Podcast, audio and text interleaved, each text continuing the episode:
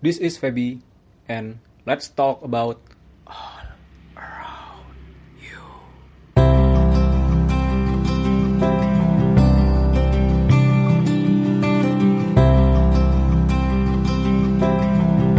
Kalian suka baca buku nggak? Kalau suka, kenapa bisa suka? Gue terlahir sebagai anak yang nggak suka sama sekali baca buku. Buku jenis apa pun. Baik buku pelajaran maupun buku bacaan biasa. Bahkan kitab suci gue sendiri, gue juga males bacanya. Al-Quran. Sampai SMA, gue masih terbata-bata bacanya. Baca Al-Quran itu. Oh iya, kecuali komik Naruto sama One Piece, yang gue baca pas SMA akhir-akhir gue nggak suka mungkin cuman itu yang gue suka baca bahkan waktu SD hampir nggak pernah belajar dan baca buku. Kalau dipaksa belajar sama orang tua gue biasanya masuk kamar megang buku terus buku itu gue pakai nutupin muka terus tidur. Jadi wajar gue dulu bodoh banget sampai mau nggak naik kelas. Alasannya kenapa nggak suka baca buku? Alasannya cuma satu. Dan ini yang gue yakinin juga semua orang yang gak suka baca buku juga ngerasainnya. Yaitu gak ada sisi menarik dari baca buku. Banyak hal yang bisa dilakuin selain baca buku. Kalau buat sekedar nyari informasi, bisa ngobrol, bisa googling, googling-googling info yang mau kita cari, dan lain-lain. Jadi ngapain baca buku? Udah tebel, makan waktu juga. Intinya bikin capek doang. Kalau nggak ngerti pelajaran kan bisa nanya ke guru. Kalau mau tahu apa, kan bisa nanya temen. Apalagi kalau zaman sekarang.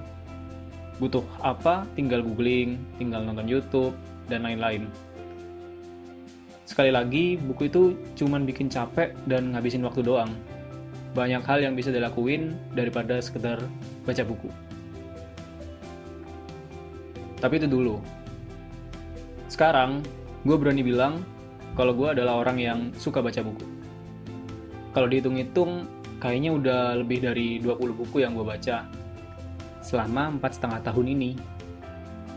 Mungkin bagi kalian itu dikit banget.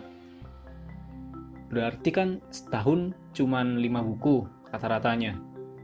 Berarti satu buku ngabisinya harus selama dua bulan lebih baru bisa habis. Itu dikit banget dan lama banget buat baca buku. Tapi balik lagi, berangkat dari orang yang anti baca buku sampai bisa baca buku kayak sekarang itu adalah satu hal yang mewah. Itu bukan satu hal yang bisa diremehin gitu aja. Gak bisa lah kita nyuruh anak buat yang baru bisa naik sepeda buat ikutan lomba balap sepeda sekelas Tour de France gitu. Nggak mungkin. Udah bisa naik sepeda keliling kota aja itu udah keren banget bagi anak itu. Dan hitungan itu juga nggak nggak rata maksudnya. Jadi bukan bukan ya satu buku selalu dua bulan sepanjang empat setengah tahun itu yang enggak. Jadi kalau dulu banget awal-awal suka nggak suka sih awal-awal udah mulai baca buku butuh waktu sampai bahkan satu tahun buat ngabisin buku itu doang sekarang satu buku itu udah bisa satu bulan bahkan dua minggu buat ngabisin satu buku itu dan kalau dikebut nggak pakai berhenti maksudnya nggak pakai kegiatan-kegiatan lain sehari berhenti sehari lanjut gitu bisa nggak sampai seminggu juga udah habis intinya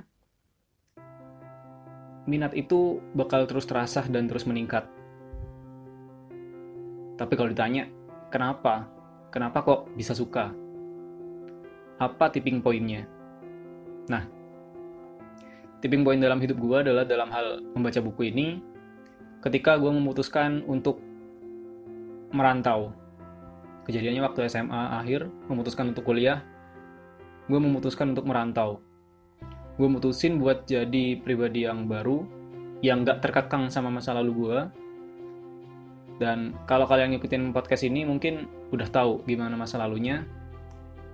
Dan dari sana gue dapet lingkungan yang memaksa gue sebagai anak yang ambisius untuk ikut baca buku juga. Kayak teman-teman gue yang lain. Di tempat rantau gue kalau enggak gue nggak bakal bisa berakselerasi kayak mereka. Gue bakal ketinggalan jauh. Dan ya gue ngakuin gue orang yang ambisius. Kalau enggak nggak bakal bisa maju-maju. Apalagi anak daerah kayak gue gini. Kejadiannya waktu itu adalah ketika gue minjem buku dari teman gue namanya Dadan. Dulu teman asrama di kampus yang akhirnya dia dia punya cita-cita dulu pengen jadi presma waktu di asrama dan bener dia jadi presma waktu itu di kampus dan gue pinjem buku dia cuman buat memenuhi kebutuhan. Belum suka. Itu adalah buku pertama yang gue baca. Gila itu buat ukuran buku tipis gue bisa tiga bulan buat ngabisinnya judul waktunya waktu itu judul bukunya waktu itu School of Leadership.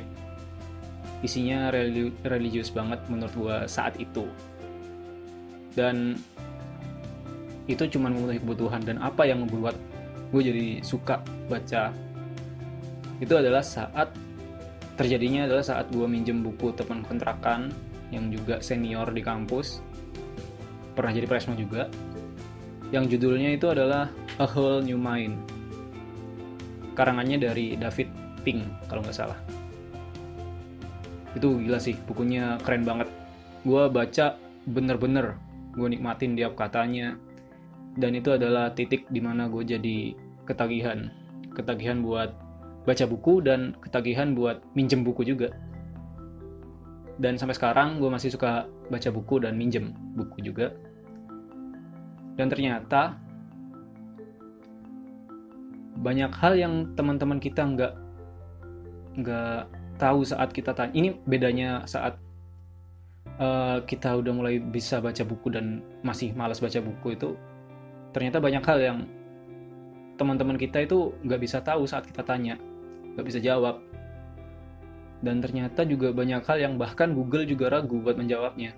Misal nih kalau udah zaman robot manusia bakal bisa kerja apa? Nah kalau kita googling Google juga bakal bingung jawabannya. Bakal disediain banyak banget jawaban dan gak ada yang memuaskan kalau menurut gue tapi dengan baca buku itu bisa terjawab. Ini adalah salah satu bacaan di buku A Whole New Mind tadi. Dan yang paling penting adalah baca buku itu mengajarkan kita buat berpikir lebih jernih. Bukan hanya kontennya yang penting tapi ada makna tersirat yang ngasih kita pelajaran jauh lebih banyak dari yang kita pikirin. Dah, itu adalah pendapat gue.